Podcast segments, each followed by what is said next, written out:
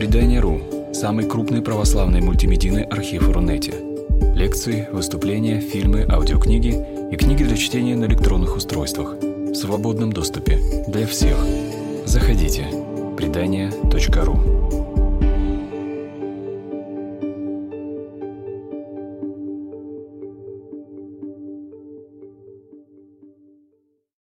Привет, здравствуйте, меня зовут Алексей, фамилия Волчков, я священник из Петербурга, сейчас еще и из Тюбингена. Вот, и у меня возникла, увы, как вы понимаете из моих каких-то заметок, комментариев, довольно не рано, а скорее поздно, вот такая идея встречаться с вами, как я делал до этого годами, чтобы вместе дистанционно изучать э, Священное Писание. Книг в этом Писании много, под разную эпоху, ситуацию в мире, в жизни, под каждый возраст и настроение. Вот и, конечно же, самый лучший способ получить терапию духовную, это для верующего есть обращение к текстам Священного Писания. Курс называется наш э, «Апокалипсис сегодня», которое название это одновременно указывает нам на тему нашего разговора. Мы будем говорить по, по поводу книги «Апокалипсис». Лекции наши будут связаны с ней. Но и, конечно же, каждое чтение Писания э, имеет потенциал быть актуальным, и поэтому, конечно же, я сам вижу и пытаюсь вас в этом убедить, э, что книга «Апокалипсис» является в настоящее время крайне актуальным чтением. Вот. У меня есть э, какие-то предварительные замечания, хочу их проговорить, чтобы никаких не было недоразумений ни у вас, ни у меня, ни у тех, кто с нами связан. Итак, мое первое заявление такое, что и сейчас я выступаю как отдельный человек по имени Алексей, по фамилии Волчков. Не представляю сейчас я никакой приход, никакую организацию в Петербурге ли, в Германии ли. Я выступаю лишь от своего имени. Поэтому то, что я скажу, прошу связывать лишь с, со мной и больше ни с кем и ни с чем в окружающем нас мире. Вот. А, впрочем, у нашего начинания появился очень оперативно, очень хороший партнер, фонд «Предание». Вот. Еще такое замечание, комментарий такого рода, что, конечно же, я не буду с вами заниматься политологией, какой-то актуальной э, аналитикой, тут не канал Латынина ТВ, но тем не менее, конечно же, какая-то связь с текущим моментом, она будет проскакивать. Вот я сразу, ну, может быть, извиняюсь, для кого-то скажу, для кого-то скажу, что такая моя цель. Конечно же, у меня есть видение текущего момента, в котором мы живем, и я постараюсь поделиться с вами кого-то поддержать этим вот своим словом, у кого сходная точка зрения, а, опираясь на текст Священного Писания, на книгу «Апокалипсис». Вот. И, конечно же, я буду стараться сделать так, чтобы у нас было много такого церковного, что ли, да, вот академического, чтобы много было того, что касается, собственно, предмета нашего изучения. Но, конечно же, книга библейская, как я уже сказал, всегда имеет огромный потенциал быть актуальной, острой, ранящей, взрывоопасной и так далее. И я надеюсь, что этот потенциал книги «Апокалипсис» мы с вами обнаружим а, в ходе нашего курса лекций. Еще одно замечание, такого покаянного, понимаете, свойства или рода. Значит, мне сейчас 40 лет, и я всю жизнь прожил без книги «Апокалипсис». Когда я был э, школьником, человеком юным, мне она была не нужна, неинтересна. Потом я стал семинаристом и другими разными, занимался вещами уже церковными, стал библиистом, экзегетом, толкователем.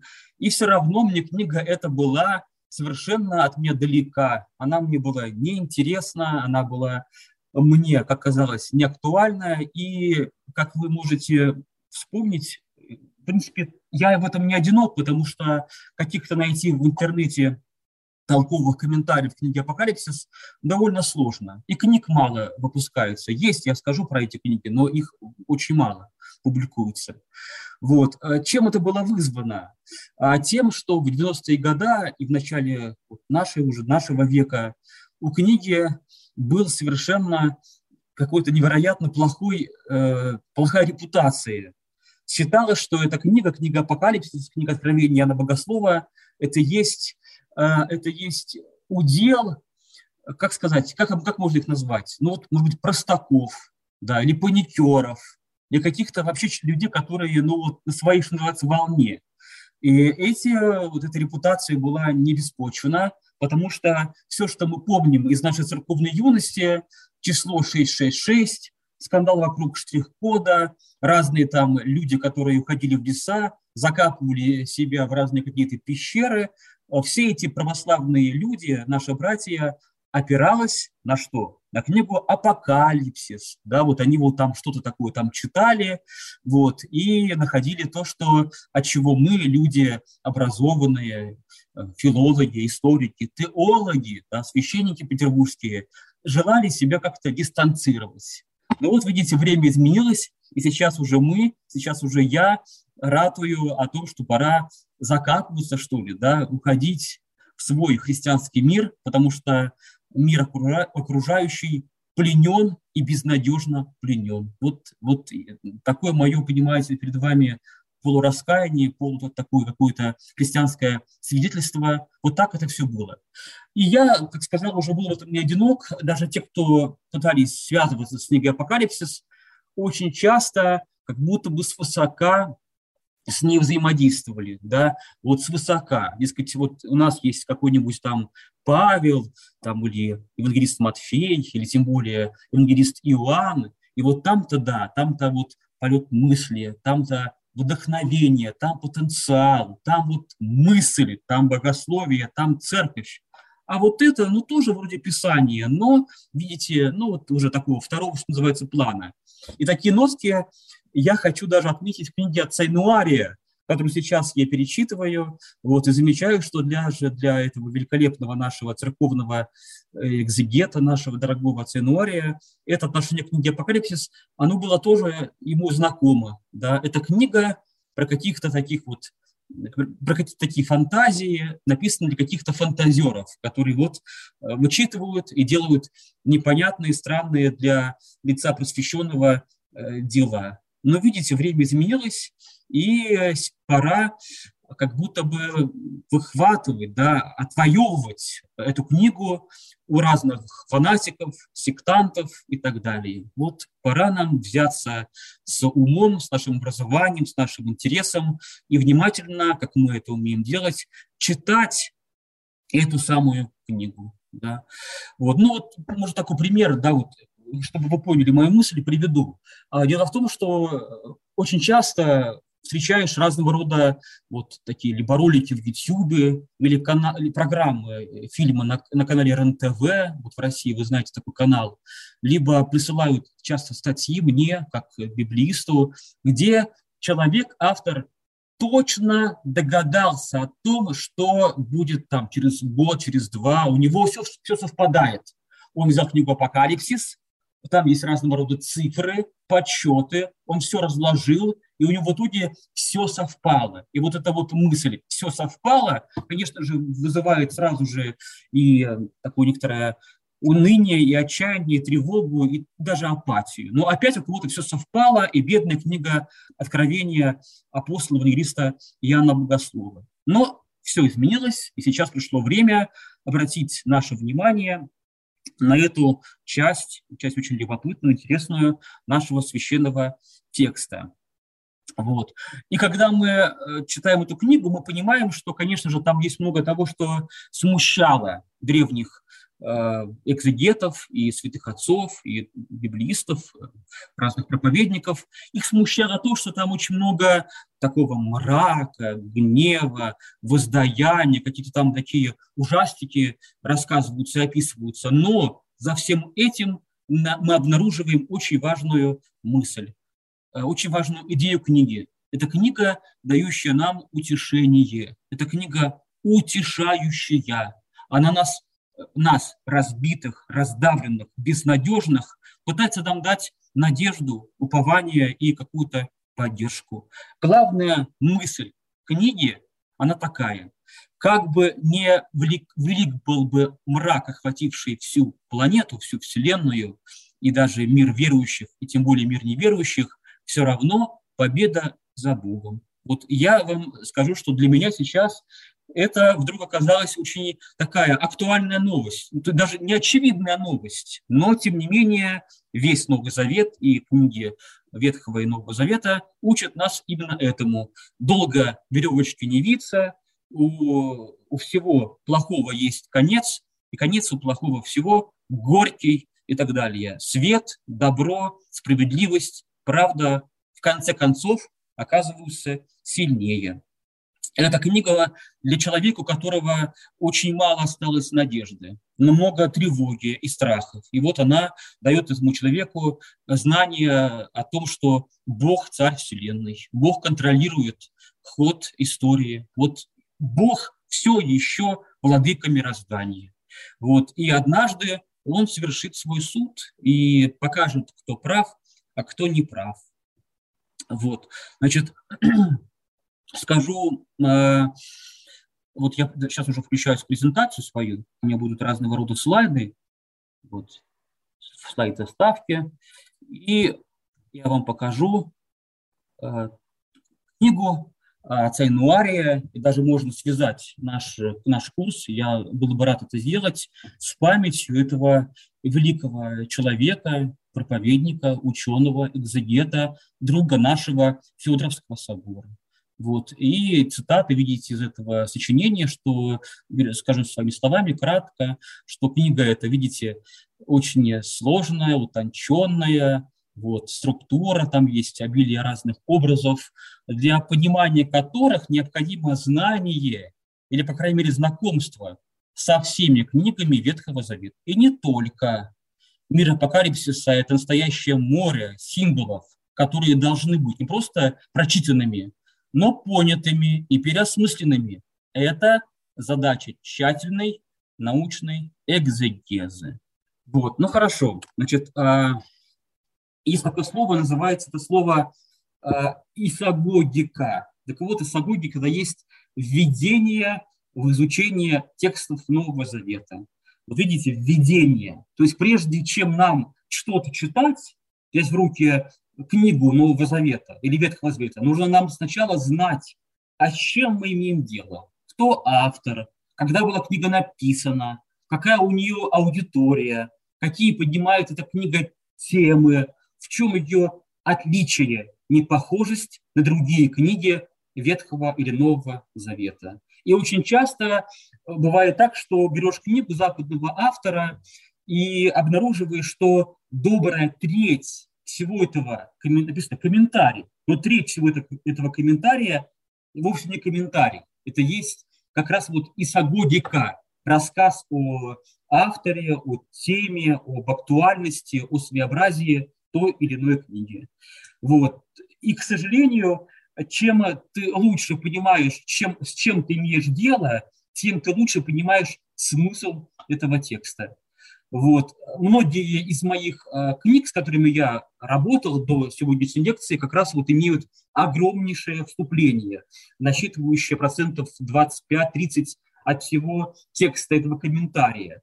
А, к сожалению, увы, нам по-другому не обойтись. Нам тоже надо сделать введение в эту книгу. И вот сегодня будет введение. Я, я ограничусь всего лишь одним часом, вот это вот э, лекционным часом, а потом будем уже читать, уже не отвлекаясь на какие-то второстепенные вещи, строка за строкой, слово за словом, книгу под названием «Откровение» или книга «Апокалипсис».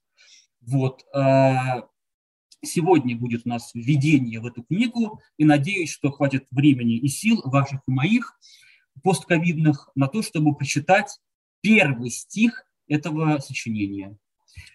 Вот. Ну да, вот давайте сразу открою я. Вот так называется эта самая книга. Да? Значит, а, «Откровение святого апостола и евангелиста Иоанна Богослова».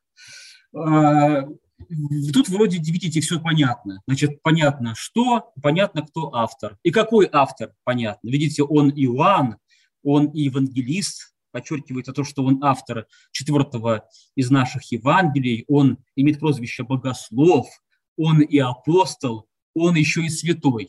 И он является автором этого сочинения, называется сочинение «Откровения». Вот. И вроде бы тогда вопрос авторства он у нас снимается. Ну, написано же все. Однако, дорогие друзья, если бы так было все просто, то вообще бы заниматься библистикой никому бы и не было бы интересно. На самом деле все непросто, и об этой непростоте я хочу с вами сегодня вот так поделиться от всего своего сердца. Итак, все непросто, потому что такого рода названия появляются поздно. Это поздние такие вот, это уже средневековые э, строки, которые добавлены были к древнему тексту, где в этом названии все заранее говорилось. Что, кого, бывает еще когда было написано и так далее. Вот такое вот надписание. А сама книга дает нам немножко другое э, свое название и обозначение. А вот так вот начинается это, это сочинение.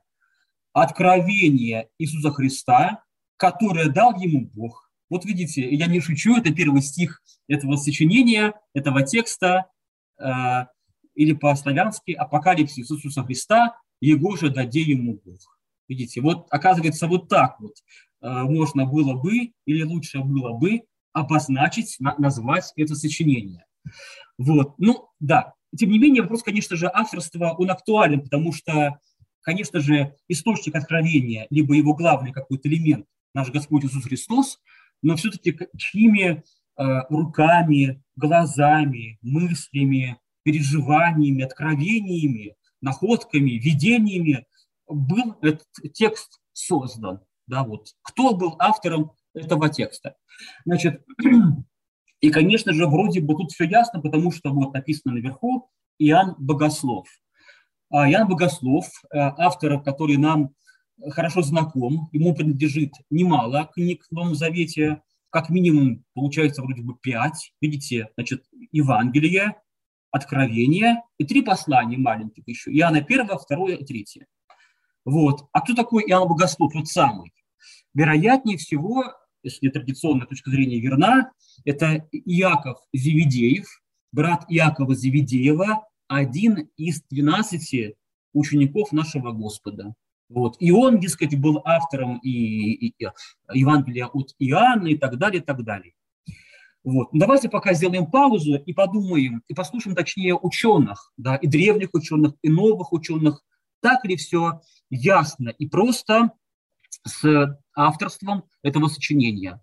Дорогие друзья, все непросто и неясно с тем, кто был автором этого, этой книги. Что пишет о себе сам э, автор, вот тот самый Иоанн в книге «Апокалипсис»? Первое, он не скрывает своего имени. Его имя действительно э, Йоханан, Иоаннас, а, он является, как он сам о себе говорит, автором этого текста. Да, четыре раза э, имя личное Иоанн встречается в тексте этого памятника. Имя Иоанн, как вы понимаете, никакое не славянское, Иван, и не римское, и не латинское, это имя еврейское, вот, очень популярное в библейской древности. Много Иоаннов было во времена Оны. Вот. Какой Иоанн? Да, вот какой из Иоаннов тут имеется в виду? Дело в том, что в этом тексте, в Апокалипсисе, он, этот Иоанн, наш Иоанн, автор, не называет себя апостолом, не связывает себя с тем, кто был слушателем, либо спутником нашего Господа Иисуса Христа. Он не называет себя Э, старцем, да, вот он, есть такая же легенда, он старик, ему было уже больше ста лет или около ста лет, и вот он-то и был автором. Старцем он себя тоже не называет, вот, а, а называет себя он пророком или слугой. Даже сегодня мы прочитаем, что он себя называет слугой, вот, а еще он называет себя пророком. Пророк, слуга, э, слуга Бога, вот, этот самый Иоанн. А, конечно же, в церковном предании появляется такая вот привязка, что ли, увязка этого автора, автора Иоанна Пророка с тем самым Иоанном Зеведеевым. Вот. Но эта привязка, эта тенденция, она наталкивается уже в древности, уже в древности на очень большое противодействие. Например, такой автор, который, которого звали Дионисий Александрийский, он писал в третьем веке христианской эры, уже доказывал, Да, он так, это мнение святого, э, не святого отца, церковного учителя, ну, человека праведного и вот, очень достойного.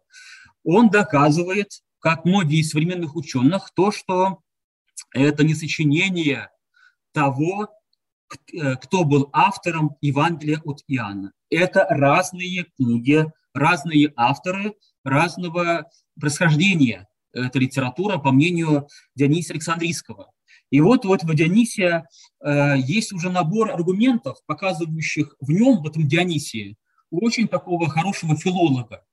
Вот какие аргументы? Ну вот, например, он пишет первое, то, что язык Евангелия от Иоанна, он довольно прост, в нем не очень много лексики, но он очень правильный, он без ошибок. Вот пишет человек, который хорошо либо владеет языком, либо хорошо учился в школе, опытный литератор, который вот пишет грамотно и без ошибок. Язык апокалипсиса другой. В нем есть огромное разнообразие лексики. Лексика очень часто имеет происхождение семитское, арамейское, либо библейское, еврейское. Вот. И в этом греческом языке есть ошибки, настоящие ошибки, показывающие то, что видимо, либо язык этот был для автора не родной, либо у него не было грамотного секретаря-переписчика, либо он плохо учился в школе, эту музыку, а скорее всего и первое, и второе, и третье. Короче, э, Дионисий поступает как какой-то учитель в классе, который берет два сочинения, подписанных э, одним и тем же именем и фамилией, вот, не знаю, вот, и сравнивает их и в чем фокус? В том, что у первого сочинения двойка, 2-2 оценка, а второго 5-5. И понимает, что хотя написано одно, э, та же самое имя роман, но в этих э, двух текстах ну, мало чего общего есть, да, кроме этой вот надписи, да, этого авторства. Язык этих сочинений разный. То же самое отмечает в Апокалипсисе и в Евангелии от Иоанна Дионисий Александрийский. Дальше, значит, э, что еще он говорит? Он утверждает, что разная в этих сочинениях идеология, да, богословие, вот, э, как будто бы разные идеи выражаются в, этом сам, в этих самых текстах.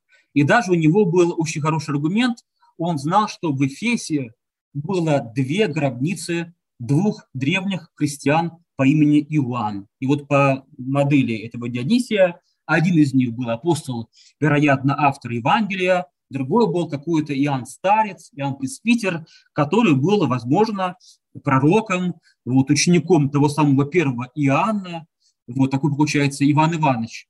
Вот, и он-то был, возможно, автором этого апокалипсиса. Дальше споры о том, кто является автором, точнее так, споры, утверждающие, люди, утверждающие то, что Иоанн Богослов не автор апокалипсиса, продолжаются и после в этом сомневается Евсевий, Иоанн Златоуст, Кирилл Александрийский. Восточные святые отцы воздерживаются от комментариев, э, от того, чтобы делать комментарии на эту странную книгу. Первый комментарий датируется VI веком христианской эры, его автор преподобный Андрей Кисарийский. То есть люди не доверяют этой книге, святые отцы считают, что это странное сочинение, наверняка не написанное Иоанном э, Богословом, Иоанном, Иоанном Евангелистом, и поэтому как будто бы воздерживаются а, от того, чтобы иметь дело с этой полусвященной, полунесвященной книгой а, Нового Завета. А вообще такое положение этой книги сохраняется долго, такое положение непонятное, да, какое-то положение двусмысленное, сохраняется долго в церквях Востока. И даже до сегодняшнего дня мы видим то, что Например, чтение из этой книги не включены ни в какой из дней, ни в какой из богослужений вот, нашего православного устава. То есть нигде, ни на вечерний, ни на утренний, ни в пост, ни в не пост не читается книга этого самого, вот, э, с которой мы имеем дело. Вот. А, и даже я прочитал такое любопытное замечание, что эта книга имеет э, статус канонический, но лишь в теории потому что она не читается в храмах, и раз она в храмах не читается, по ней никогда в храмах православных проповеди не произносятся. Да, вот такая логика, и поэтому раз так, то книга имеет какую-то странную, усеченную каноничность. Вот. И вроде бы тогда, ну и, конечно же, современные авторы, которые имеют отношение ко всему критическое, тоже считают, что это не тот самый Иоанн. У этих книг два разных Иоанна, которые были авторами вот этих текстов. Однако, когда мы сказали нет, нет и нет, всегда хочется сказать, а все-таки, да, а может быть, а есть еще и иное мнение, и хочется это мнение все-таки как-то вот озвучить. При, том, при всем при том, что у книг есть много различий в языке, в богословии, в каких-то ключевых вопросах, что ли, даже так можно сказать.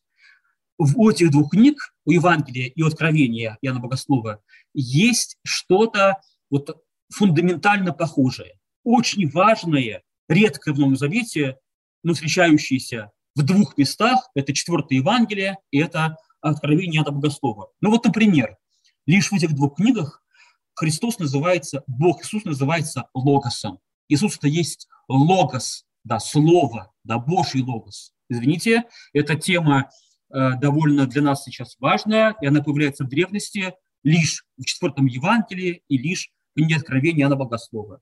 Дальше еще лишь там и там используется активно по отношению к нашему Господу Иисусу Христу слово «агнец». Да, Христос – это агнец.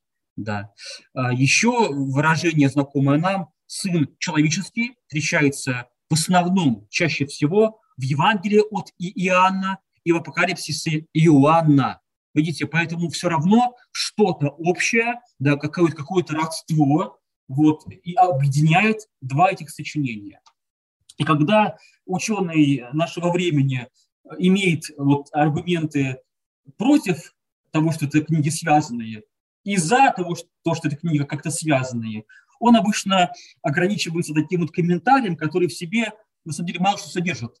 Но ничего большего мы не можем сказать. Есть такое, такая палочка-выручалочка. Это литература круга Иоанна. Какой-то есть круг Иоанна, да, вот или школа Иоанна, не знаю, традиция Иоанна, которая, возможно, э, имела своим основанием апостола Иоанна Завидеева, в дальнейшем там и другие э, пророки, учителя, миссионеры нам незнакомые или знакомые, тоже, может быть, их звали Иоанны. И вот в этой традиции и формируются и послания Иоанна, и Евангелие от Иоанна, и откровения Иоанна Богослова. В этом отношении вот видите, получается, что мы имеем какое-то обоснование того, что у этих книг есть много чего общего и у посланий, и у Евангелия, и у а, этого самого апокалипсиса. Вот. Значит, а, повторяю еще раз, мы не знаем ничего об этом авторе, кроме того, что он себя называет пророком, еще слугой, и не называют апостолом, никак не показывают свою близость а, к служению на земле нашего Господа Иисуса Христа. Вот это касается э, вопроса об авторстве этого сочинения. Дальше еще. Значит, э, вторая тема – это, это язык, язык книги. Да? Слово «язык», вопрос языка имеет два разных э, таких подпункта. Язык как э, то, что мы используем, когда мы говорим, язык греческий или латинский, либо сирийский, либо немецкий – вот. И еще язык как какой-то набор, набор каких-то там стереотипов, приемов, образов и так далее, да, как какой-то, как стиль, что ли, да, вот, специфика этого языка. Потому что, конечно же, язык-то один, но у разных авторов он разный оказывается, русский, хотя один и тот же русский язык и там, и там встречается нам. Вот, значит, так вот, значит, греческий язык, мы, какой мы уже знаем, он язык такой довольно вычурный, да, там много семитизмов, арамеизмов, э, библизмов, которые попали туда либо невольно, потому что просто так вот автор сам и в себе рассуждал, это был образ его, просто это был его язык, да, поэтому как он говорил, так он вот, вот и мешал. Полу, у него получился полуязык греческий, полуеврейский, полуарамейский и так далее. Вот, значит, это понятно все. Э, тут маленький, правда, есть вопрос. Делал ли это он специально или не специально? Есть такая, есть такая теория, что, возможно, он это все делал специально, вот, пытаясь создать особое такое, понимаете, настроение книги, как будто бы она древняя, такая она такая сакральная, священная, библейская. То есть, возможно, это был намеренный ход, литературный прием этого неизвестного нам автора. А возможно, все было так, потому что по-другому быть не могло, как он рассуждал, какой он язык знал, на таком языке он и писал свою, свою книжку, этот Иоанн, Иоанн Пророк. Второй вопрос – это язык э, как набор каких-то приемов, вот, э, подходов. Так скажем об этом языке. Конечно же, в апокалипсисе язык всегда будет своеобразным, изобилующий разными символами, образами и тем, что является закодированным. Вот это было известно, как это раскодировать автору этого текста. Надеюсь, это было известно его аудитории, не факт. Может быть, уже им это было неизвестно его аудитории, как это раскодировать. И тем более это неизвестно нам. То есть вопрос декодирования, что имел в виду этот автор, Иоанн Пророк, Иоанн Богослов, очень актуален, да, потому что язык апокалипсисов, он является языком закодированным, э, неясным и так далее. И мы не убедимся неоднократно в том, что это так. Дальше. Переходим к понятию самому апокалипсис, а, или откровение по-русски. Слово греческое, которое обозначает жанр литературы. Понимаете, жанр. Да, какие жанры мы знаем? Жанр такой священной биографии, это Евангелие. Жанр истории. Много книг э, этого жанра в нашем каноне. Это книги царств, книги Паралипоменон, книги, книга деяний и так далее. Вот это истории. Да, у цели у автора изложение того, что было в прошлом. В Новом Завете добрая половина всего этого комплекса, корпуса книг – это послания. То есть люди писали письма, оформляли их в виде писем, посланий, и это называется в литературоведении эпистолярный жанр. И вот мы имеем дело с новым жанром, который называется апокалипсис.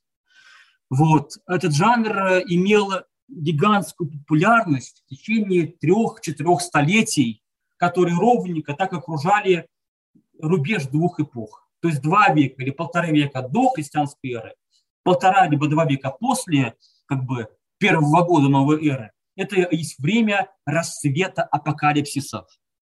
Люди активно пишут литературу, рассказывающую о том, что все плохо, но все однажды будет очень хорошо, потому что Бог вмешается. Да? И, конечно же, первая книга этого жанра, книга в нашем она называется, наша традиция называется она книга пророка Даниила, но это не книга не пророческая, это книга такая же, как мы встречаемся в случае с книгой пророка Исаии, либо Иеремии, либо Иезекииля. Это, это не книга не пророческая, это книга апокалипсис. В Данииле в этом сочинении рассказывается о том, что будет однажды, да, когда пройдут эпохи, там какие-то года, закончится правление царей разных, и вот Бог вмешается, и будет эта самая эпоха спасения, освобождения.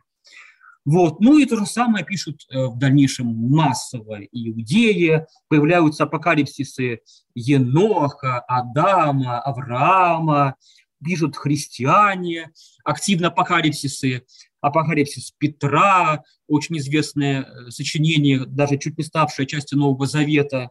Вот. Книга пророка, книга Ермы или Герма тоже является, считается книгой по жанру близко к апокалипсису. Короче, люди, людей охватывает такая какая-то, понимаете, как назвать ее, вот такая вот нервная, что ли, ситуация влияет на характер их литературного творчества.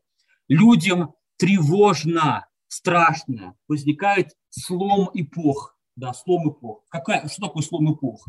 Ну вот, например, жили себе, жили евреи, никого не трогали, у них был храм, у них все было хорошо, Бог, Бог был царем этого народа, приходят язычники, греки, и храм захватывают, храм оскверняют, какая начинается война, И, конечно же, людям страшно. Людям верующим очень тревожно, потому что вроде бы Бог им этого не обещал. Бог им обещал что-то другое, что-то более правильное и такое надежное, что ли, да, спокойное, что ли. Но вот нет, возникает эта ситуация. Или вот, например, иудейские войны, да, когда то же самое э, возникает волна такого религиозного возбуждения, давайте мы будем свободны, давайте мы прогоним все нечистое, всех язычников с нашей святой земли, и будет э, гора Сион головой всех других гор, и все вроде бы правильно написано, да, все правильно мы делаем по написанному, что называется. Но возникает ситуация страшная, возникает э, война, приходят римляне, захватывают Иерусалим, уничтожают храм, люди занимаются, попадают в ситуацию бедственную, возникает каннибализм, матери едят своих детей в Иерусалиме, и, конечно же, людям, людям страшно. И когда возникает дезориентация, да, дезориентация, тогда надо, чтобы возникала книга утешающая, говорящая о том, что у Бога есть план, и этот план все еще не нарушен. Да Бог придет, накажет одних, других вот спасет и так далее. Вот об этом нам рассказывают э, книги жанра апокалипсис. Наш апокалипсис, и она богослова тоже имеет дело с ситуацией кризиса, тревоги, потому что прошло уже, наверное, около лет 70, 80, а может быть и 60 с момента того, что Христос был казнен, распят, положен во гроб, воскрес, вознес и так далее. И вот, а вроде бы он обещал вернуться, а вроде бы он обещал нам прийти сюда, вот, будет царство Божьей славы, когда он будет всемогущим владыкой нашего мироздания. Но этого нет. Этого нет и год, и два десятилетия, и поколение, еще одно поколение и так далее.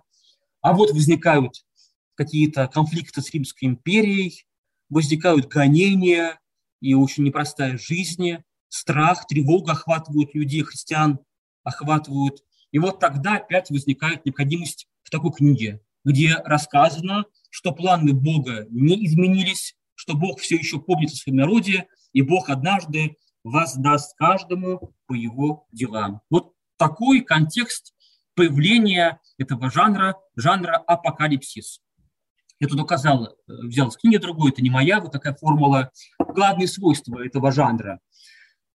Первая, первая черта, которая, конечно же, вызывает, наверное, восточно, и у меня вызывает некоторую отрыбь, потому что характер литературы такой, что понятно не всем. Да, вот кому-то понятно, но вот мы читаем все эти какие-то роги, трубы затрубили, подсвечники за, загорелись, какие-то там демоны из вод, какие-то там блудницы. Мама дорогая, о чем все это, хочется спросить. Да, кто это понимает?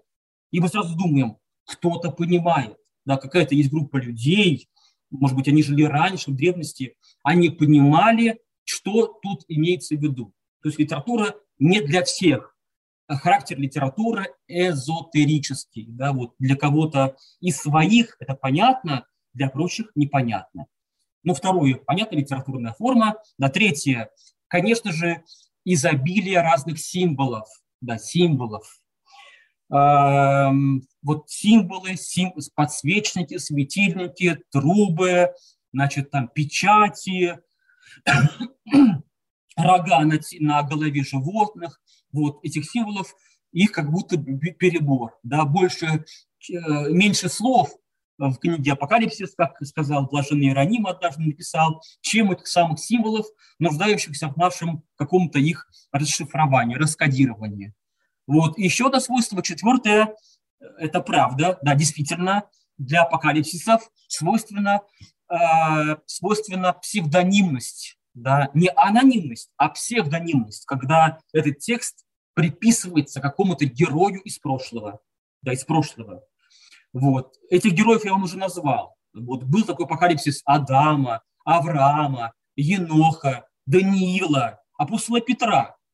Точно никто из них не был автором этих апокалипсисов, этих книг. Никто из них.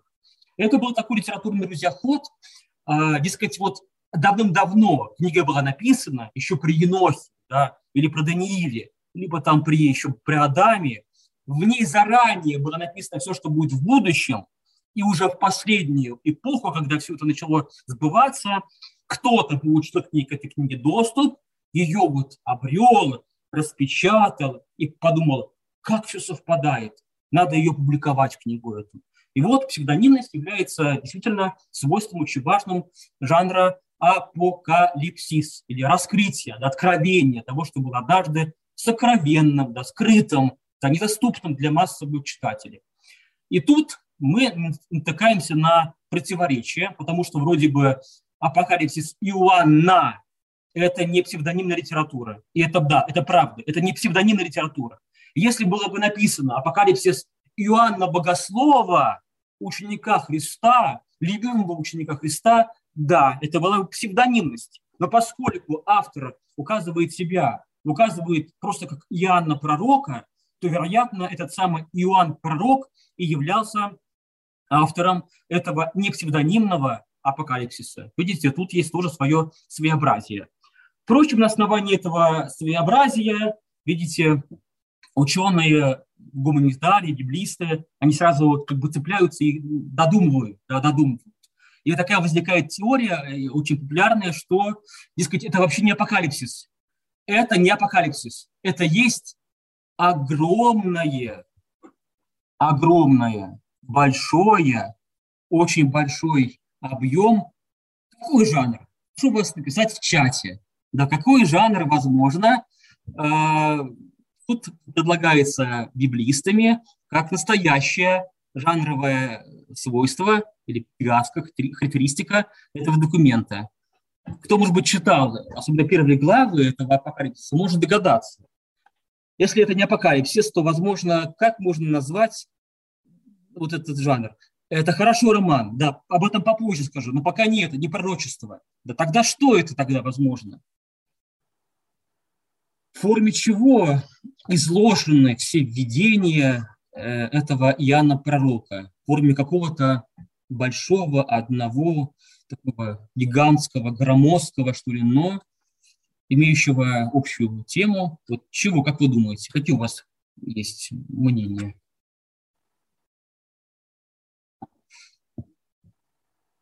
Можно ошибаться, можно, можно гаднуть, что называется. Без такого диалога нам просто тяжело будет. Вы, устанете, вы заснете. Надо вас, я буду вас немного тревожить. Как э, у кого-то, может быть, далеко находится клавиатура, можно сказать, я, я включаю звук, у вас есть возможность сказать что-то. Как тогда возможно, можно обозначить жанровую специфику, природу нашего сочинения? Это не апокалипсис, это не пророчество, это тогда что такое? Богослужебный гимн. Это, Юлия, да, хорошо. И, хорошая идея, гимн. Интересная идея, да, такое песнопение большое. Но Ирина права, это, возможно, послание, да, или собрание посланий, потому что первая часть этого сочинения – это есть семь посланий ангелов, ангелам церквей, каким-то, видимо, что ли, их э, настоятелем, цареем, что ли, вот так вот. Конечно, да, возможно, это какое-то послание или собрание посланий. Вот такая тоже теория есть. Но я хочу прокомментировать догадку нашего дорогого романа, а, что это какое-то пророчество. Действительно, ученые говорят о том, что есть такая глубинная связь между книгами пророков и книгами откровений или апокалипсиса. Какая связь? Если мы будем читать отдельные главы книг пророка Исаии, Захарии или пророка Иоиля, то мы там тоже найдем информацию про последние дни, про гнев Бога, про торжествующее зло, про то, что оно не бесконечно, это зло и так далее. Его власть, она как бы колебима, она не непоколебима. Вот. Э, и да, так и есть. Апокалипсис вырос из пророческого текста. Да, пророки, поздние пророки породили этот самый жанр. Но у пророков в пророчестве и в апокалипсисе есть очень сильные различия. Да. Вот я вот выписал много, но я скажу вам всего лишь, может быть, два-три этих самых различия. В чем э, гигантское различие между книгами пророков, где они описывают конец света, условно говоря, и книгами под названием «Апокалипсисы».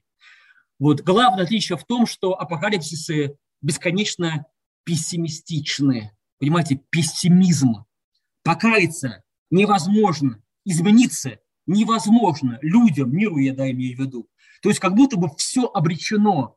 Мы неизбежно, мы, люди Бога, обречены на страдания, на то, что у нас будет меньшинство, на то, что мы, мы будем разбиты, срамлены, унижены, нас не будут слушать. То есть все это неизбежно. У пророка по-другому. Какая мысль пророка? Пророк оптимист. Покайтесь и справьтесь, и все будет хорошо. Да, как бы не было плохо, но есть возможность для раскаяния уже в этом нашем мире, да, для какого-то позитивного социального действия. И тогда наказание будет отложено, и опять будет мир и благодать. В апокалипсисе мы такого не найдем. К сожалению, все обречено. Да, мир обречен. Кайся, не кайся, ничего не поможет. Значит, не то, что не поможет, мир не может покаяться, потому что мир обречен вот на то, чтобы делать зло и быть э, рабом этому злу. Поэтому э, вот такой вот пессимизм. Лишь Бог, а не люди, не усилия немощных верующих, лишь Бог однажды внедрится в историю, и лишь ему по силам эту блудницу, этого, это чудовище и крас, красное чудовище из моря, лишь Богу по силу покорить и посрамить. Вот такая вот. Раз так, то получается, что как будто бы учат наш, нас, нас учат апокалипсис в такой какой-то некоторой пассивности, да, вот нам надо терпеть и так далее. Это правда, да, и поэтому проповедники не очень любят апокалипсис, потому что, дескать, он учит людей такому неактивному житию, да, вот просто сохрани себя, вот будь сам верен, э, будь, сохрани вот свое маленькое какое-то стадо, общину и так далее. Все, это максимум твоих успехов. Но, дорогие друзья, живя в наше время, разве мы не понимаем, что это, может быть, максимум, что мы можем сделать? Понимаете, вот это максимум, что мы можем сделать, сохранить себя, сохранить, вот, может быть, двое, муж и жена, сохранить свое здравомыслие, свои ориентиры нравственные. Ну, больше ничего мы не можем сделать. Да, хорошо, если какая-то еще есть община, да, там вот наши тоже вот не сбиты ориентиры. Хотя, впрочем, как мы узнаем, во всех церквях будет сбит ориентир. Да, вот это тоже то, что нас учит, чему учит нас книга, которую мы сегодня взялись изучать. Вот. Значит, и последнее, то, что, конечно же, для апокалипсисов э, свойственно такое, понимаете, черно-белое понимание действительности. Черно-белое понимание действительности. Есть только правда и зло, да? правда и ложь, э, свет и тьма. Это тоже, между прочим, роднит с книгой э, Иоанна, Евангелие от Иоанна. Там тоже вот эти вот, этот дуализм очень хорошо представлен. В прежнюю эпоху мы все вас учили, священники, что есть оттенки, есть спектры, есть как бы какая-то вот неясность, да, вот ну, Поэтому надо быть каким-то тем вот осторожным, там, внимательным к миру, да, вот, иметь уважение к оттенкам. Но сейчас разве не правда? Разве не есть сейчас черное и белое, плюс-минус, да, нет, люди, которые заблудились и которые не заблудились и так далее. Я считаю, что сейчас возникает ситуация черно-белого понимания такого э, плюс-минус понимания мира, бинарного, да или нет. На, на главный вопрос, который волнует нас, не нужно отвечать многое, там, писать трактат, отвечать да или нет. И мы все понимаем, о чем, конечно же, мы говорим. Вот. Значит, еще свойство, я хочу э, э, ради своего товарища одного этот факт привести э, ваш, вашему вниманию. Апокалипсисы обожают цифры. Да, вот порокам это было немножко все равно, а вот для авторов апокалипсисов цифры, там какие-то суммы, там какие-то красивые числа, 3, 7, 10, 12, 40, 666, наконец, и так далее. Эти все цифры, они какую-то имеют для них очень э, большую магию. Да? Почему нужны цифры в этих э, памятниках? А потому что Бог, Бог математик, да, он все распланировал. Как бы не было здесь торжество зла явлено, все равно Божьи цифры 3, 7, 12, 40, 100, 666, они сбываются. То есть все поддержано Божьему контролю и так далее. Скажу еще про э, символизм, метафоричность литературы апокалиптической. Тоже я, вот как вот видите, живешь 40 лет, только сейчас понимаешь. Вот как вы думаете, зачем нужно было, э, я включу ваши микрофоны, зачем, прошу вас, говорить что-то такое, понимаете, нейтральное, да, чтобы мы понимали друг друга. Зачем авторам этих книг нужно было использовать образы рогов, подсвечников, этих самых блудниц, э, чудовищ и так далее. Вот за, почему нельзя было сказать просто? Зачем нужна была им это вот такая вот метафоричность, либо символичность их языка? Как вы думаете? Можно написать, можно сказать, можно личным сообщением, чтобы только я мог видеть ваш ответ, если вы опасаетесь слежки за вами. Зачем эти нужны символы? Может, это выражение какой-то протестной позиции? Это интересно, да. Ну, продолжите мысль. Ну, что протестная позиция? Ну, протестная позиция, что? Протестная, например, против государства. Если ну, правильно, открыто... правильно. То есть, мы не можем назвать кого-то по имени. И сейчас не можем. И раньше не могли назвать ни Тиберия, ни Августа, ни Антиоха, ни Нерона, ни Домициана. Мы не могли назвать их по имени. Вот потому что это все уже, это, это как бы вот известная судьба этого автора, что называется, этого литератора будет. Поэтому, раз нет такой возможности, то надо использовать язык символ, символов и метафор. Да, кому надо, поймет. Кто не, кто, не, кто не поймет, ну что мы с ним сделаем? Он человек мира, у него своя правда, пускай он по этой правде, понимаете, живет и так далее. Вот. Но закончу я вот этот сюжет, пункт нашей программы, конечно же, Апокалипсис – это книга протестная, это книга протестная, которая охватывает, выражает мысли людей, которых мало, которые ничего не диктуют, не управляют, не направляют, которые их не слушают, но которые говорят, но в конце концов вы поймете, что мы правы. Но в конце концов, потому что это вот не, так, не то, что мы такие умные, мы получили от Бога откровения, ориентиры, перспективы, путь, мы по нему просто идем. Да? И он нас э, приводит к этим выводам, которые для окружающего мира, они вот, понимаете, не очевидны. Дальше иду по презентации. Вот, значит, переходим к моменту времени составления этого памятника. Да, время составления этого памятника.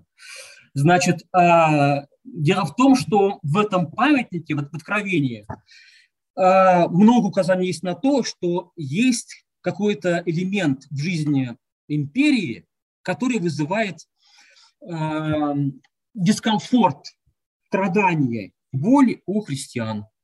Вот. Это делать надо, но делать нельзя. Вот так вот. Но надо, но никак нельзя. Называется этот момент культ императора. Дело в том, что значит, э, а вот, э, культ императора, такая вот вещь, которая, в принципе, нам знакома, да, по нашей истории. Вот всегда были культы в России императоров, э, царей, владык и так далее, когда как будто бы пространство гражданского, публичного охватывает всего человека и религию тоже. Вот так вот, понимаете, охватывает и религию тоже, это пространство.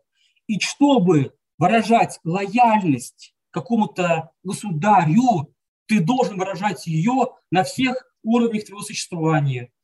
Э, ты должен платить налоги, ты должен исполнять закон, ты должен почитать этого императора как Бога.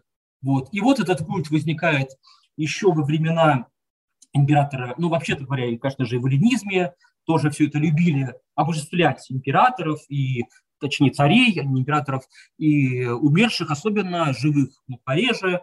Но вот в первом веке христианской эры возникает совсем уж такая практика обожествления еще живых императоров.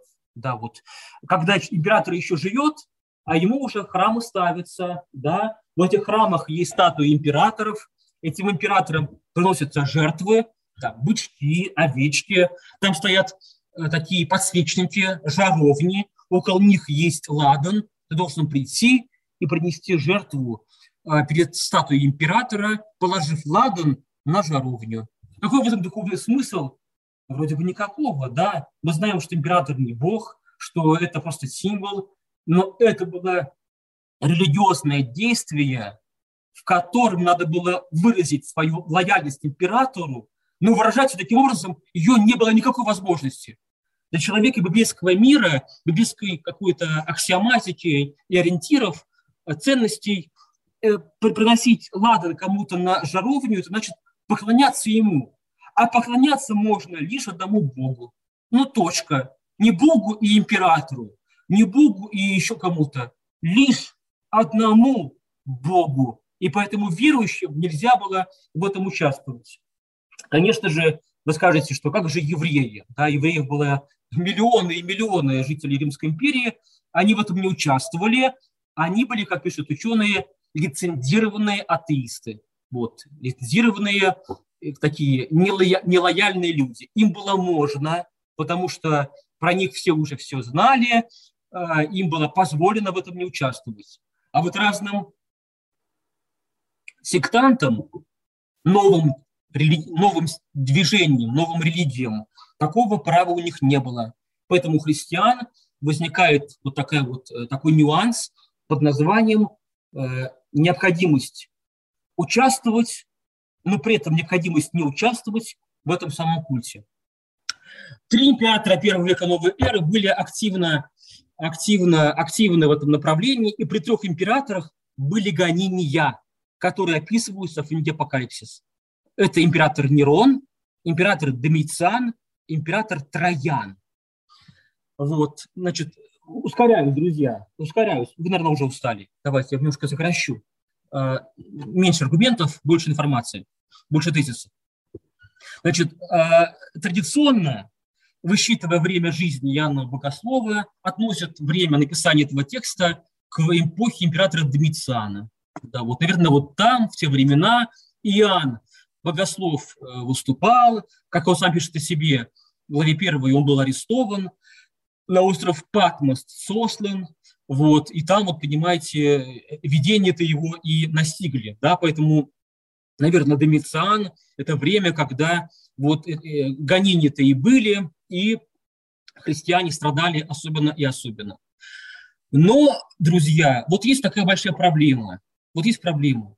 Информация о том, что были христианские гонения при императоре Домициане, э, появляется лишь IV веке новой эры. Евсевий об этом пишет, о том, что было тяжело при Домициане. А когда мы читаем э, отечественных авторов, которых ну, немало писал, писало вот о том времени, мы никаких гонений не находим. Да? То есть поэтому и сам Иоанн не привязывает к Домициану, понимаете, именно время своих вот этих вот переживаний, своих откровений. А вы скажете, но там же есть какие-то почеты императоров, да, пятый император, там пятый рок там и так далее. И вроде можно почитать. Друзья, хорошая зацепка, но невозможно почитать. Но нельзя, потому что, во-первых, два нюанса.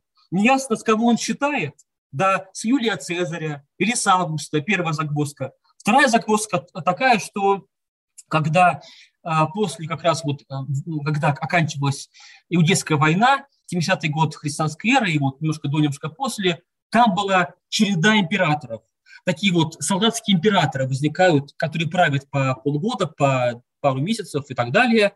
Так вот, неясно, они были подсчитаны или они не были подсчитаны. Поэтому, хотя там есть какие-то подсчеты, да, математика, там пятый, шестой император, э, правитель, но неясно, когда мы, как нам, нам их считать. Да, поэтому Домициан, ну вот вроде бы он, но не очень-то подходит Домициан.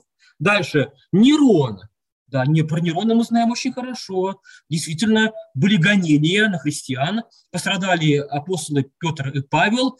Вот. Но гонения были ограничены лишь, лишь городом Рим. Про какие другие гонения мы ничего не знаем, которые были в других регионах Римской империи. Вроде бы лучше всего совпадает все. И культ императора, и гонения христиан уже задокументированы. При преемнике там через одного императора, через Нерву Домициана, при Трояне, ну, это получается уже поздновато, да, это уже слишком, ну, вроде бы поздновато, да, для этой книги. Она, возможно, была написана раньше. Поэтому, друзья, понимаете, вот такая вот тут у нас э, неувязка. Мы не знаем точно, когда была эта книга написана. Вот. Возможно, при Нероне, тогда это раннее сочинение, а возможно, при Домициане, но, ну, скорее всего, не при, не, при, не при Трояне. В одном из э, текстов научных я нашел такой аргумент, очень сильный. Пишет автор. А зачем нам искать э, вот какие-то масштабные гонения, которые были бы отражены в литературе язычников? Нам, может быть, искать их и не стоит, да, может быть, может быть, нам другой надо искать. К чему этот автор нас ведет? Смотрите, вот, допустим, у нас есть община, ну, да, наш собор, вот, значит, Федоровский собор, и другая община вам дорогая, и примерно раз в два года кого-то убивают, потому что он наш человек, потому что он христианин. Это называется гонение. Ну, вроде бы какое-то слабое гонение, да, не как, не как при Трояне, где вот массовые там были аресты, розыски. Его там убивают, там, не знаю, как там напали, гнев толпы на него был направлен, там сосед из-за его христианства на него там напал, скалкой по голове ударил его или ножиком его, убил его. Ну вот вроде бы не часто, раз в два года или раз в пять лет. Но этого, может быть, хватит, чтобы нам быть в состоянии стресса, тревоги и боязни. Вы понимаете, вот к чему я клоню? Возможно, нам не стоит привязываться к Нерону, Домициану и к Трояну. Гонения были маленькие, локальные, для историков античного мира невидимые, но для жителей этого римского мира очень такие резонансные, да, когда убивают священника нашего храма или его ссылают куда-то и делают что-то с ним плохое, это бывает раз в пять лет, это является очень важным элементом общественной памяти этого коллектива. И этот коллектив имеет основание все считать, что он гоним. Это правильное переживание. Он гоним. И поэтому, раз так, то можно нам отказаться от поиска Нерона, Домициана или Трояна и просто сказать, что какой-то из э, десятилетий, э, не знаю, отрезков первого века христианской эры христиан давили где-то, и вот такая возникает ситуация неуверенности, страха и так далее. Вот. А вот вам, понимаете, э, хороший стих, стиха, показывающий, насколько эта книга является книгой оппозиционной и так далее. Итак, вот описывается здесь, давайте, вот Римская империя, вот то, что мы... Я вот изучал Римскую империю в университете 10 лет, вот, э, в аспирантуре, в специалитете. Это эпоха, вызывающая, во-первых, уважение. Да, это же такая, такие мастера, такие э, юристы, такие архитекторы, такие инженеры, такие полководцы, такая доблесть, такие завоеватели, такие легионы. Это номер один. Римская империя все еще живет в сердцах политиков и людей, они грезят Римской империей. Ну вот вам пишет, понимаете, какой-то еврей, христианин, э, живший в первом веке новой эры. Значит, это все жена облечена была в парфиру и багряницу, украшена золотом, драгоценными камнями и жемчугом. Вот, видите, он не скрывает, что парфира, царская одежда, которая сам багряница, царская одежда, золото, драгметаллы, камни, жемчуга, да, конечно же, все красиво. В руке у нее, видите, держала золотую чашу, наполненную мерзостью и нечистотой благодействия ее. Это блудница, это нечистая женщина, с ней нельзя, понимаете, за, за ручку здороваться, лучше от нее быть подальше. А на челе у нее написано имя. Тайна, Велон Великий, мать блудницам и мерзостям земным. Я увидела, что жена упоена была кровью святых и кровью свидетелей Иисусовых. Видите, она жрет людей, это, это блудница. Она поедает, это, это каннибал. Она берет лучшее, самое беспомощное, вот, святых людей, и она их жрет, эта империя. И это все вызывает, видите, удивление у этого человека, у этого созерцателя, у Иоанна э, пророка, Иоанна старца, Иоанна Богослова. Так, дальше. Значит, э, как эта книга толковалась э, в, в древние и новые времена. Значит, я вам сказал, что книга имела стро... такое довольно стойкое неприятие со стороны э, святых отцов, проповедников, моралистов. Да, действительно, ее много кто не любил. Да, начиная с древних авторов, кончая Лютером, Кальвином, реформаторами. Допустим, факт такой очень интересный. Жан Кальвин составил комментарий ко всем книгам Ветхого и Нового Завета, кроме одной книги. Какой книги, подумайте? Да, именно нашей вот этой вот книги «Откровение на Богослова». То же самое Лютер писал, что книга Почему эта книга это не нравилась Мартину Лютеру? Потому что она первая выражала неправильное учение об Иисусе Христе. Вместо милосердия и снисхождения очень часто здесь звучит момент воздаяния, кары и наказания, момент суда справедливости. Для Мартина Лютера это было то, что делало книгу не, не очень христианской, так скажем.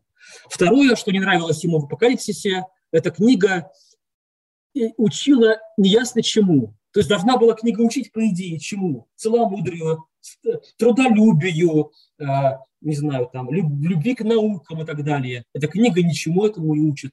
Она учит одному э, сохрани себя, сохранись, перетерпи, выстой, переживи, наконец, эту злую годину. Вот им эта, эта книга этому учит, и в эпохе просвещенного какого-то вот, э, не знаю, идей просвещенных, это все кажется неактуальным. У нас есть перспективы, у нас есть империя, она стала христианской, у нас есть проекты, у нас есть наука, у нас есть амбиции, у нас есть планы, нам не до этого. Но вот, видите, бывает, что вдруг вчера было не до этого, а сегодня оказалось до этого.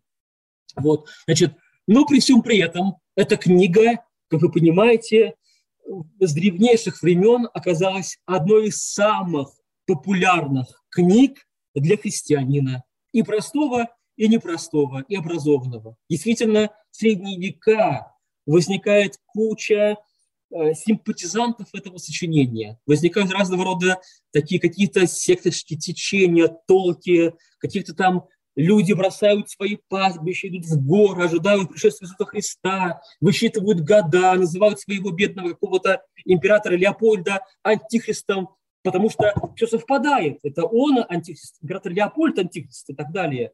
Вот. Э, и вот это все начинается. А, церковные элиты тоже далеко не уходят, потому что ведь что в, этом, в этой книге хорошего? Колоссальная визуальность, да, визуальность. Эту книгу нужно рисовать. Когда мы читаем ее, вот, конечно же, выдающиеся а, изображения визуального вот, искусства, творения, они связаны именно с этой книгой. Да, визуальность, визуальность, визуальность. Да. Микеланджело, Дюрер, а, ну, да почти все, Босх, пишут какие-то невероятные полотнища, связанные с разными стихами или главами, или какими-то героями этого сочинения. Вот, а, пишутся музыкальное творение, Бахстехунды, Бах сочиняют свои творения, пытаясь передать тревожный, пессимистичный, безнадежный, на глубине полной надежды и упования на Бога дух этого сочинения. Вот. А, дальше. Значит, структура сочинения, структура книги. Книга имеет 22 главы. Это объем скорее большой, чем маленький. Да, книга такая не маленькая. И у нее есть план, что нас радует, потому что у пророков, как правило, никакого плана не было. Пророки, у них был полный, полный хаос в их видениях, и поэтому пророков читать тяжело, апокалипсис читать тоже, тоже тяжело, но немножко легче, хотя бы есть какой-то план. План такой, значит, есть написание, есть краткий пролог, это первая глава этого сочинения, где рассказывается о том, кому было это введение, когда, для чего, там, и так далее, что делать с этим введением, это первая глава. Потом возникают, э, вот я как раз раньше очень любил изучать, я, у меня книге моей использовал данные этих глав, возникают а, такой вот блок этой структуры семь писем церквям. Вот на этом слайде церкви эти указаны. Смирна, Эфес, Ладикея, Филадельфия, Сарды, Феатира, Пер, э, Пергам. Вот, это, видите, такое была, такая была дорога, такой был путь.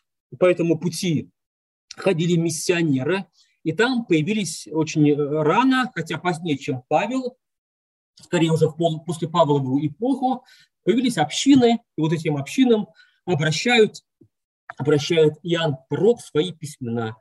Он всех ругает, да, заранее можно об этом я могу сказать, ему не нравится то, что там происходит, да, вот все не так в этих церквях, они Бога подводят, э, и надо их э, в этом уличить, надо их э, дать им, понимаете, понять, кто такие они сейчас, кем они стали в текущий момент. Потом идет э, такая главная часть книги, глава 6-19, где рассказано, вот уже сами даны эти видения, да, вот эти вот печати, трубы, сосуды, э, потом повторяется все это еще раз и потом еще раз. Читать тяжело, поднимать это все тяжело, но мы постараемся хотя бы один вот из этих вот заходов, вот эти вот трубы, печати и сосуды пройти и разобрать. Вот. Окончание книги очень хорошее. Описывается сначала сражение вот, э, между силами добра и силами зла. Конечно же, добро побеждает. И потом описывается очень так, вот, такими э, яркими красками небесный Иерусалим, да, небо голубое, город золотой и так далее. Все это взято из этого, этих глав последней книги Откровения. Автор сочинения Анре, Ан, э, Анри Волхонский, который жил долгое время в городе Тюбинген, где нахожусь сейчас я, вот, с вами отсюда вот общаюсь, вот, и э, вот это такое окончание книги очень хорошее, радостное. В конце эпилог, да, и так далее. И вот такое большое, то ли пророчество, то ли гимн, то ли откровение, то ли послание предстоит нам изучить в ближайшее время. Пожалуй, сегодня мы не будем читать э, первый стих, наверное. Давайте я вас отпущу. А начнем мы будущий вторник уже с чтения первого стиха первой главы книги, э, книги Откровения пророка или евангелиста Иоанна Богослова. Закончу я свое выступление еще парочку слайдов. Видите, вот так это не то. Видите, вот. Видите, какая визуальность? Это классика набираешь в интернете на каком угодно языке апокалипсис, попадает картина нашего, понимаете, соотечественника Виктора Васнецова, что характерно, эскиз, эскиз росписи Владимирского собора города Киев. До сих пор эта фреска там есть. Вот, э, ну, очень популярный сюжет, всадники апокалипсиса, воины апокалипсиса, толкуют их по-разному, э, значит, э, спесь, война, чума, голод. И, ну, там есть разные толкования. Вот мы будем все это разбирать. Да. Ну вот, пожалуй, все.